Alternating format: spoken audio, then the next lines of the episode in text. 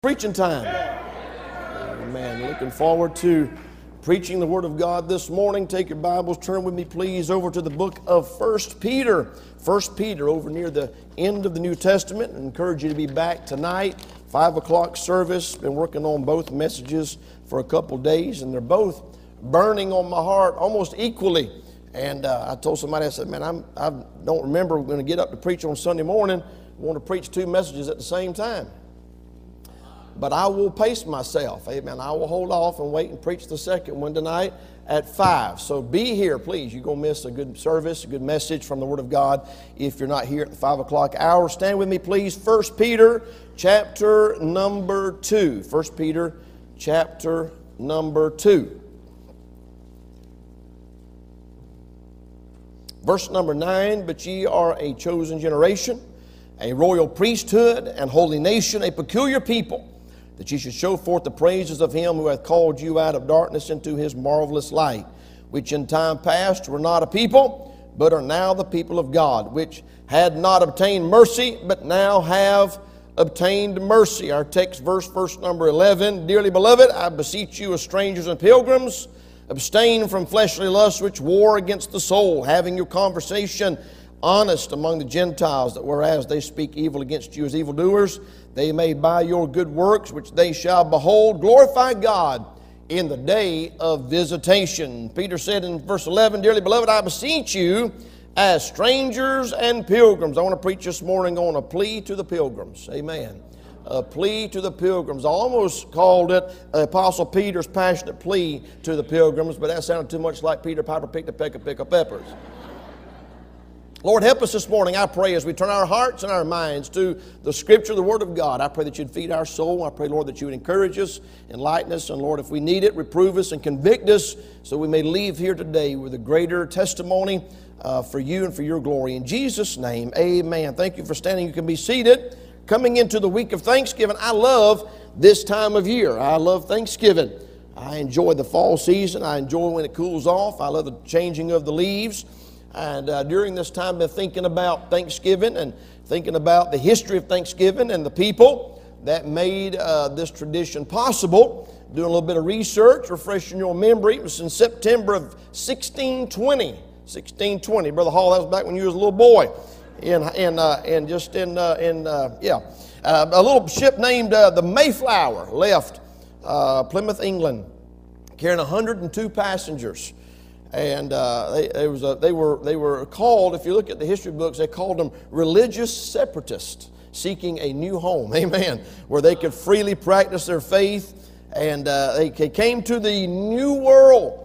And uh, after a treacherous crossing of the Atlantic, took 66 days, they dropped anchor near Cape Cod, a little bit further north, and they were, they were looking for the Hudson River. And uh, if you go back and study history, uh, Mayflower crossed the Massachusetts Bay about a month later, where the Pilgrims, as uh, they were known, as we call them now, they began the work of establishing a little settlement in a place called Plymouth. In 1621, the Plymouth colonists and the Pilgrims they shared a harvest feast with the Native Americans in that area, and that has was the first Thanksgiving that was celebrated in the colonies. And um, I began thinking about the stories that I heard as a child. I used to read the stories and listen to the lessons about Squanto and, and uh, the pilgrims and the feast and uh, Governor William Bradford and Chief Massasoit. How many of y'all remember those names? Amen. That was a long time ago, studied that. And um, the, for more than two uh, centuries, the day of Thanksgiving has been celebrated here in America. It was only really during the time of the Civil War, President Abraham Lincoln officially proclaimed a National Thanksgiving Day to be held each November. Uh, but our country has celebrated a time where they gave thanks unto God. You can't, you can't celebrate Thanksgiving without recognizing God. Amen. It, who are you giving thanks to if there is no God? Uh, some people call it Turkey Day. Don't call it Turkey Day, it's Thanksgiving Day and it's one of my favorite holidays. And they try to skip it, unfortunately, in many places. They just try to go skip right around it. Uh, but I'm thankful for Thanksgiving. And the Bible tells us in the last days uh, that one of the characteristics of the end times was that they will not be uh, thankful. And I don't have time to go back and look at all those verses. Romans chapter number one talks about the, the crowd that's been turned over to a reprobate mind. And one of the things he says about them in uh, Romans chapter number one, I said I didn't have time to turn, and I, while I was saying that, I was turning. Did you notice that? Uh, verse 21 says, Because that when they knew God, they glorified him not as God, neither were thankful. Neither were thankful, but became vain in their imaginations, and their foolish heart was darkened. The Apostle Paul, when he was writing to Timothy, he said in 2 Timothy chapter number 3, one of the signs of the times in the last days, perilous times shall come. Men will be lovers of their own selves, covetous, boasters, proud, blasphemers, disobedient to parents, unthankful. So, one of the signs of the last days is going to be this uh, sense of entitlement. Uh, but a sign of, of, of spirituality and walking with God is there will be a proper sense of gratitude and thankfulness to God for all that He's done for us. And hadn't God been good? Amen. As we just sang, I'm blessed uh, beyond measure. Uh, but as I was reading these verses, I was reminded that God's people, you and I, we're called pilgrims. We're called pilgrims and strangers in our text here. And in the book of First Peter here, Paul, the Apostle Peter, he, he had a message for the people of God, but it was a passionate message. It was a passionate plea. He uses the word in verse number 11, I beseech you. I beseech you. That's a word that Paul used often. And it's a, it's a word that, that is, shows imploring. I, I, I'm almost getting out on my knees and I'm begging you. I'm asking you with all of my heart if you would do this. And uh, Peter's doing that here as a passionate plea to the group of people that he called strangers and pilgrims. And I want to just look at these verses this morning as I was thinking about the pilgrims that came over on the Mayflower. I thought about we've got pilgrims here today. Amen. We might not wear the big buckles on our shoes and the big tall hats, and we might not shoot with those funny looking guns that looks like a, looks like a uh, trumpet on the end. What's that called?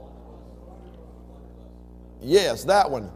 Um, but we're pilgrims, nevertheless. We're pilgrims. And I'm thankful this morning to be identified with pilgrims. I'm going to jump right into this message, give you three simple points from the verses that we've just read. First of all, I want you to notice uh, the reminder of our identity in the verses that we read this morning. He starts out in verse number nine, and he's having to remind the people of God that there's something different about them. Sometimes we as Christians need to be reminded that we're supposed to be different. There's so much pressure on us to conform. There's so much pressure on us to assimilate into society that we have to be reminded sometimes from the Word of God. We have to be reminded by God's man that there's something different about us. We do not identify with the world. And I'm fascinated at the different ways that Peter used to describe their new identity. In verse number, uh, verse number 9, he says, But ye are a chosen generation. Chosen generation. What about that? We live in a wicked generation. He talked about a perverse and, and uh, generation. He talked about a corrupt, uh, ungodly generation, but we are a chosen generation. I'm thankful this morning uh, that we are a chosen generation. God has, a, has, has set aside the people of God to be a different bloodline, amen, than the world. Come on now. We're sons of God, we're children of God, chosen generation in verse number four. And then we saw uh, verse number nine, rather. And then he went on to say, a royal priesthood. Well, I like that. A royal priesthood.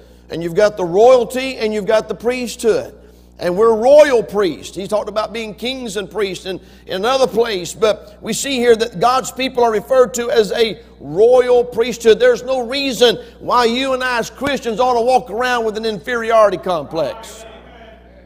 There's no reason why we ought to allow the world and we should allow the ungodly to, to pressure us, as I said just on last Wednesday night. Don't walk around with your head hanging down ashamed. We ought to be thankful for the fact that through the grace of God and through the shed blood of Jesus Christ, uh, that we are now royal priesthood. That's a wonderful, that's a wonderful identity as a child of God. Man, you could preach a whole message on every single one of these. He went on to say, You're a holy nation, a holy nation. He's talking to the people of God. He's not talking to the Jews. He's not talking to the Gentiles. He's talking to God's people. Because when you get in, when you're in Christ, there's no more Jew or Gentile. Amen. He made a new man, a new people, a new nation. We're the people of God, a, a holy nation. He went on to call us in verse number nine a peculiar people.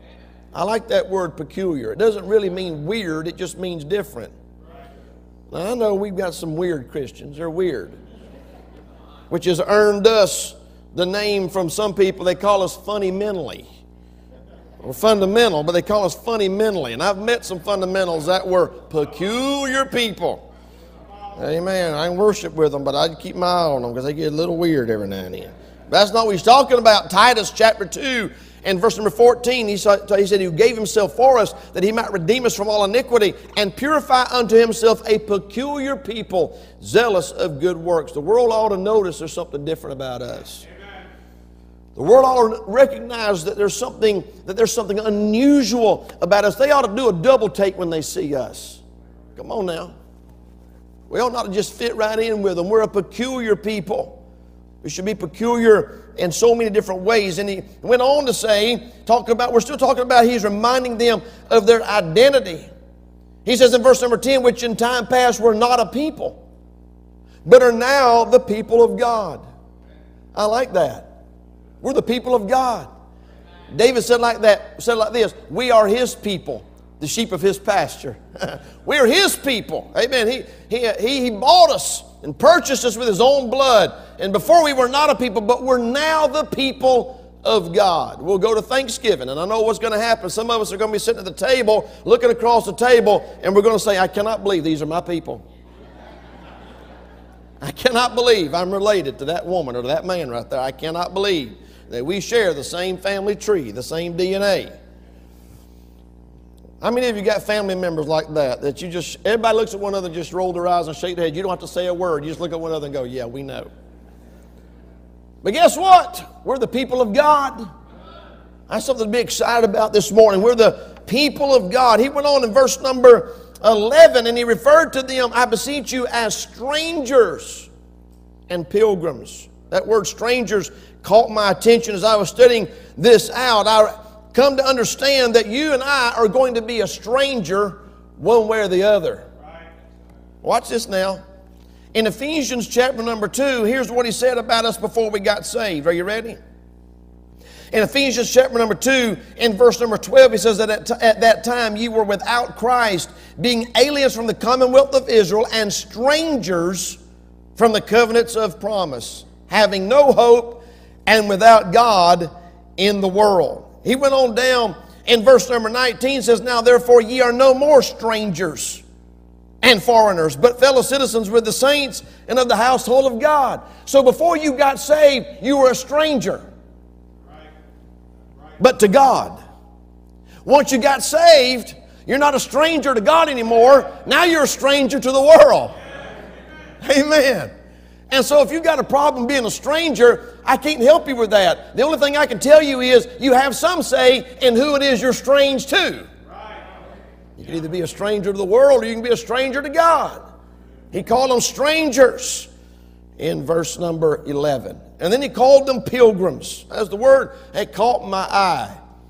Our children in the Christian schools past week had their Thanksgiving party. They all got to dress up they all got to dress up uh, for Thanksgiving. Some of them dressed up like pilgrims, and some of them dressed up like, like the Native Americans. And I know it's politically incorrect. It's called cultural misappropriation or reappropriation, and I don't give a flip what you call it. They had a good time, and I'm all about it. Amen. I'm for it. And we recognize their contribution to tradition that they established. But I thought about the fact that we're pilgrims. I looked that word pilgrim up. It literally means one who comes from a foreign country into a city or a land to reside there by the side of the natives, a stranger, a sojourner in a strange place. You know what Peter said to the people of God? I need to remind you this is not your home.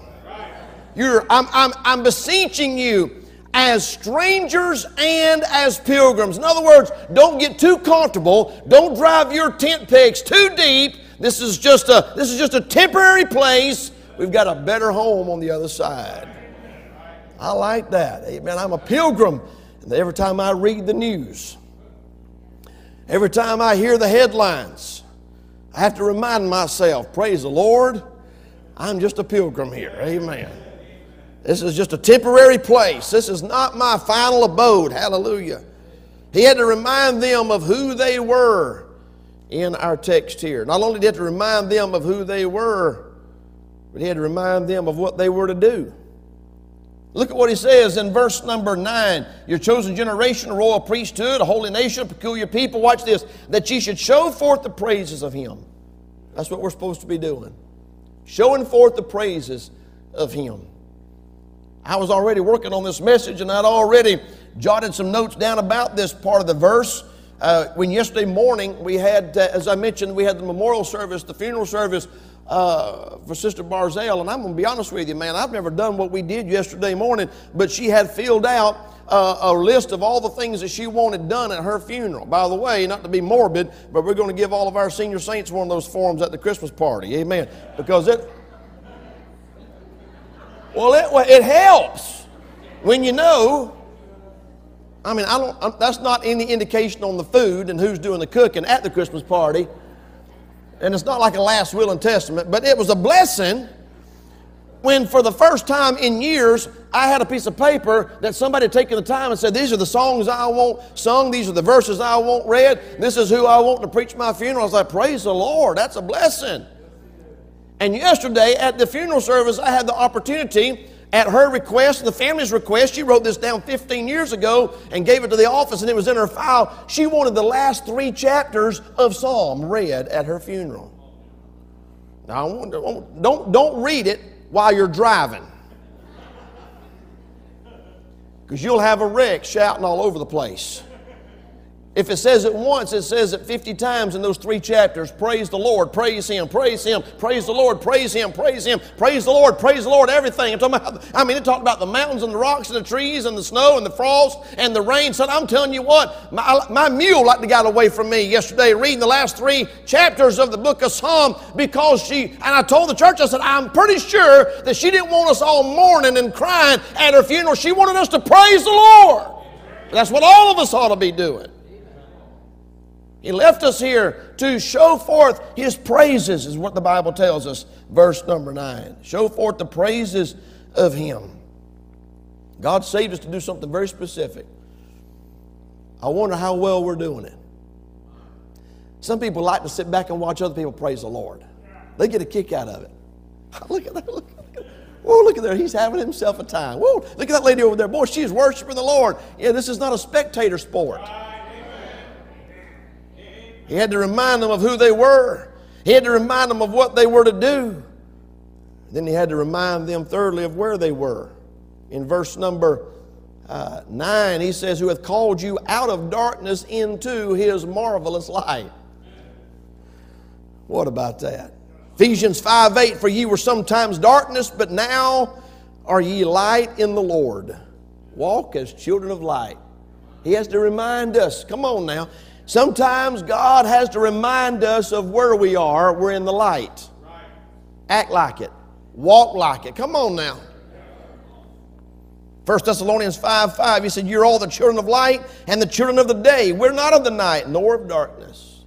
He had to remind them of who they were. He had to remind them of what they were to do, and he had to remind them of where they were in these verses right here. Sometimes we just need a reminder, a sobering reminder from God of who we are and what we're supposed to be doing. Every now and then we have to sit our kids down. How many of you have to sit your kids down and have one in family talks? And you, before you go somewhere, here's what you say to them. Now I need you to act like you've got some sense. Huh? Uh, how many of you said that? Act like you've got some sense, which means they don't, but you want them to act like they do. Reminder of our identity. Number two, we see he talked to them about a restraint from impurity in verse number 11. Dearly beloved, I beseech you, I beg you, I implore you, I'm pleading with you as strangers and pilgrims. Watch this abstain from fleshly lust, which war against the soul. My goodness. Three things I notice about that verse. He talked to them about their temperance. By the way, temperance, it literally means self control.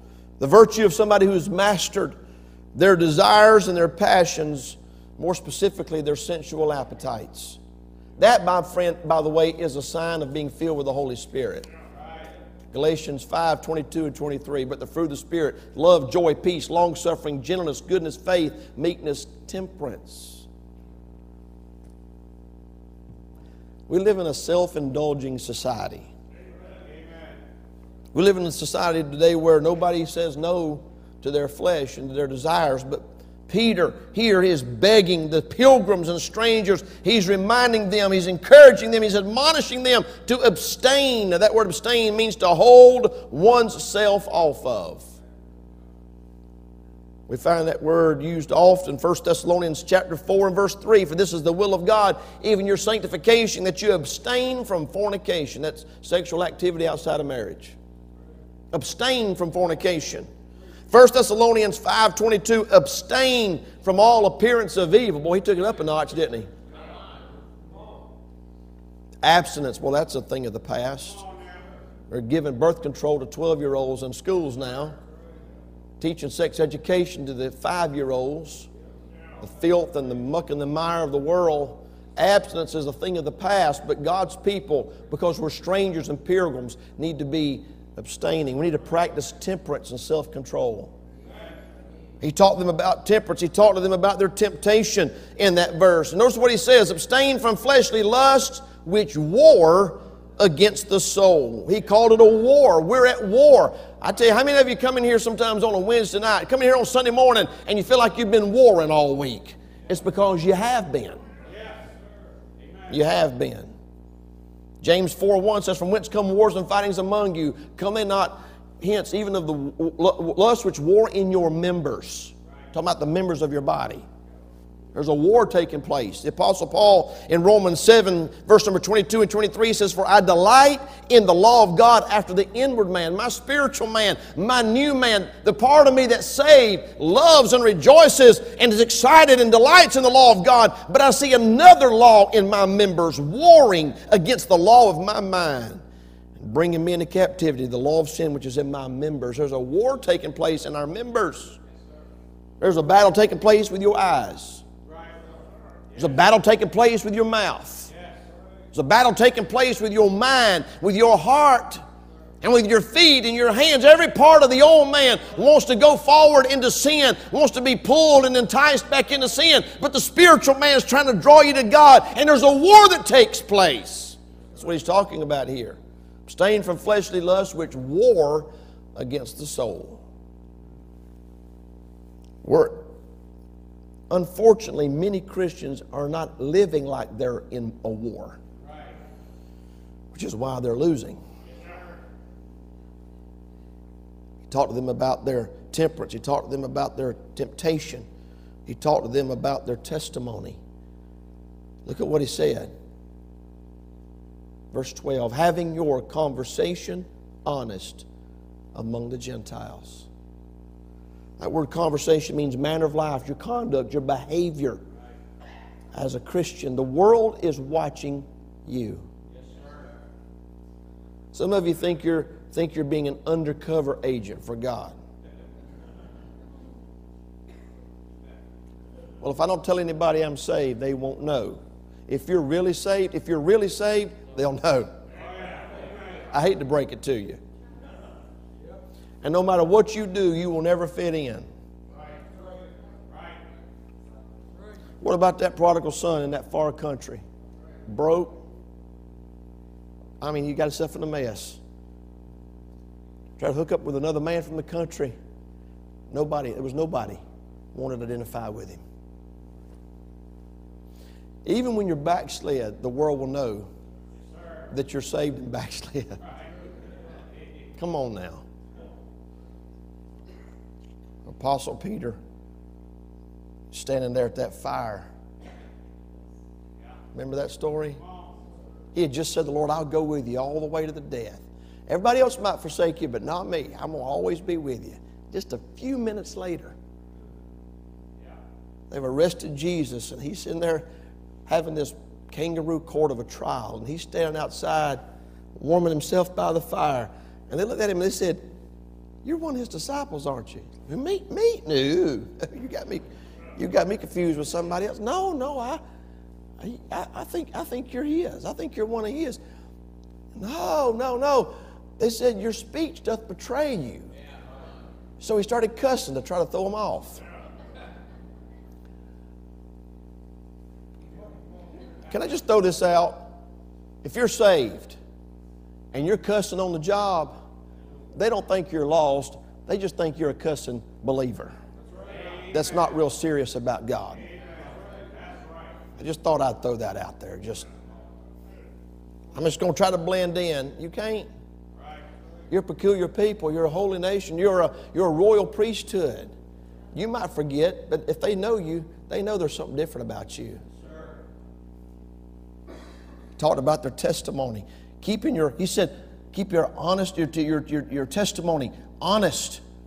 Honest before the, uh, verse number 12, having your conversation honest among the Gentiles. You say you're a Christian, be one. You say you're a believer, be one. You say you love God, act like it, live like it. Let your conversation be honest among the Gentiles. He's talking to them here about their battle and their struggle with impurities in the flesh and the lust. And boy, you, we're surrounded by things today that feed that. You almost have to walk through with blinders on. At the checkout counter, you have to be careful. All those magazines they've got there, you can't stand there and read those. You can't sit there and thumb through those. You better, you better leave it, walk away. Television commercials, everything, all the programs, it's all designed to pull us away from God and to feed the flesh. And I'm telling you that you and I, Peter was begging the pilgrims, pleading with the pilgrims as strangers and pilgrims to abstain from fleshly lust. Don't feed them, don't cultivate it, abstain, starve them. Thirdly and lastly, he talked to them about the results of our integrity in verse number 12. Look at what he said having your conversation honest among the Gentiles, that whereas they speak against you as evildoers, they may by your good works, which they shall behold, glorify God in the day of visitation. Just go ahead and mark this down. The world will speak evil of you. If you don't like people talking bad about you, I don't know what to tell you. But if you're saved and you're serving God, the world will speak evil of you. Here's what you and I have to be careful of that if they say something evil about us, that it is false and not true. The world will lie. People will say things about you that's hurtful and it's not true. What's important is that whatever they say against us as an evildoer is false. Look right, you're right there in 1 Peter. Look over chapter number 3. You're right there. Just turn over one page. Look at chapter number three. Look at what he said in verse number 16 having a good conscience, that whereas they speak evil of you, as of evildoers, they may be ashamed that falsely accuse your good conversation in Christ. For it is better, if the will of God be so, that you suffer for well doing than for evil doing. What about that? He says you need to make sure that your conversation is honest among the Gentiles, that whereas they speak against you as evildoers, they may by your good works, which they shall behold, glorify God in the visitation, the results of you and I having integrity, abstaining from fleshly lust, the difference in us and them, walking different and remembering who we are and identifying as the children of God, the people of God, and conducting ourselves like peculiar people and a royal priesthood and a chosen generation and a holy nation, remembering that He called us out of darkness into His light. The results of that is that people will then see our good works and glorify God. And once they see our good works, it'll bring God glory. You know that, and I know that. But Jesus said in Matthew 5 16, Let your light so shine before men, watch this, that they may see your good works and glorify your Father which is in heaven. And I wonder today how many lost people are glorifying God because of mine and your good works. That's a strong question. That's a wrong, strong statement. How many unbelievers see our good works and recognize there's something different about them and God being glorified as a result of that. We're so worried about the world accepting us. What about God? Proving what is that good and acceptable and perfect will of God in the sight of God, being accepted of Him, and getting His approval. Because I'm going to be honest with you, in the day and age in which we live, you cannot have the approval of man and the approval of God simultaneously. That's not going to happen. You're going to have to choose which one you want. You won't have, you won't have both. I was, I was reading about, I was reading about uh, uh, Abraham over in Hebrews chapter number 11. In Hebrews chapter number 11, in verse number, I wasn't going to turn over there, but it says it in verse number um, 11 through faith also Sarah herself received strength to conceive seed and was delivered of a child when she was past age because she judged him faithful who had promised. Therefore sprang there even as one and him as good as dead, so many as the stars of the sky in multitude and as the sand which is by the seashore innumerable. Verse 13, these all died in faith, not having received the promise, but having seen them afar off and were persuaded of them and embraced them and confessed that they were strangers and pilgrims on the earth. They didn't fit in. They didn't fit in with the people around them because their perspective was so far off in the distance that they were holding on to something that they never found on this side, but they knew it was on the other side. And they were content and confessed, I'm strangers and pilgrims. You get over down to the later part of chapter number 11, and it talks about it again. Talks about them again. I wasn't even going to turn over there. Talks about them being, being uh, strangers. Talks about them not fitting in.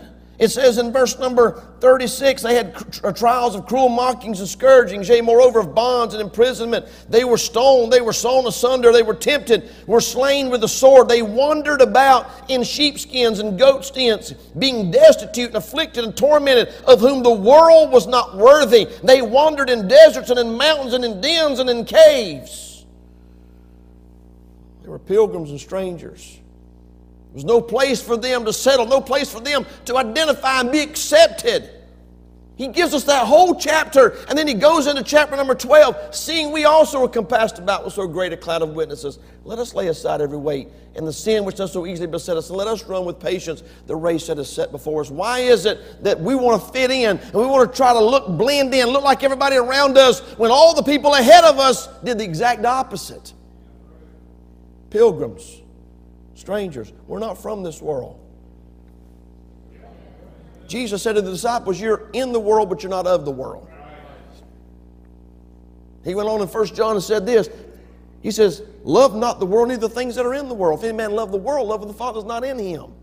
We have no business trying to fit in and blend in and assimilate with the lost and the unbelievers.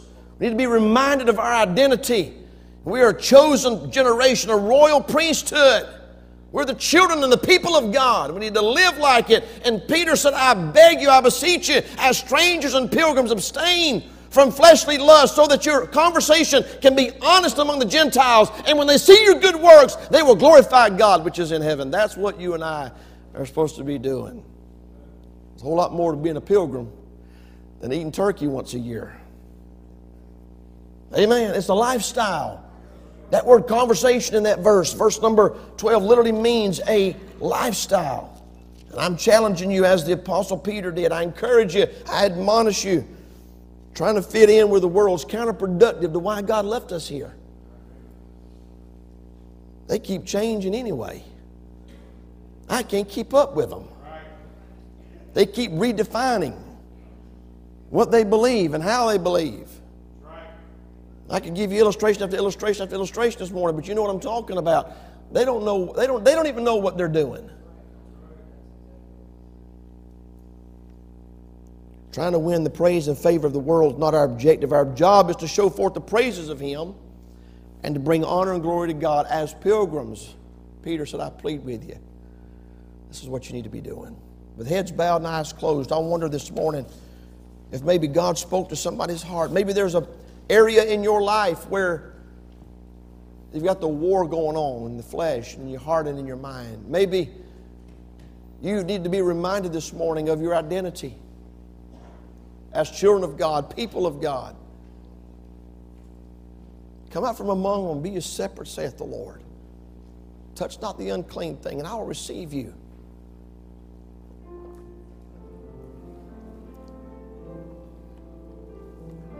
If you're truly saved this morning, the Apostle Peter is begging the people of God to have a testimony that portrays who they are as the people of God. There may be someone here this morning that does not know Jesus Christ as their personal Savior. There may be someone here today that cannot remember the time and place where they ever bowed their head, bowed their heart, and by faith acknowledged that Jesus Christ died on the cross for their sins, was buried, and rose again the third day. And by putting their faith and trust in the finished work of Calvary, they accepted the free gift of salvation and asked Jesus to be their personal Lord and Savior. Would there be someone here today say, Pastor Shiflett, I don't know for sure that I've ever done that. I'm not sure if I died right now, I'd go to heaven. And I would appreciate it if you would pray for me. Would you be honest enough with God this morning to slip your hand up so I could see it, so I could pray for you? Anybody anywhere? Preacher, pray for me. I'm not sure if I died right now that I'd go to heaven. I've never put my faith and trust in the finished work of Calvary. Anyone anywhere? There's a phone number on the screen if you're watching the live stream right now. If you'll text that number and say, I need to talk to somebody, somebody will call you in just a few minutes with the Bible and show you from the Word of God how you can be saved.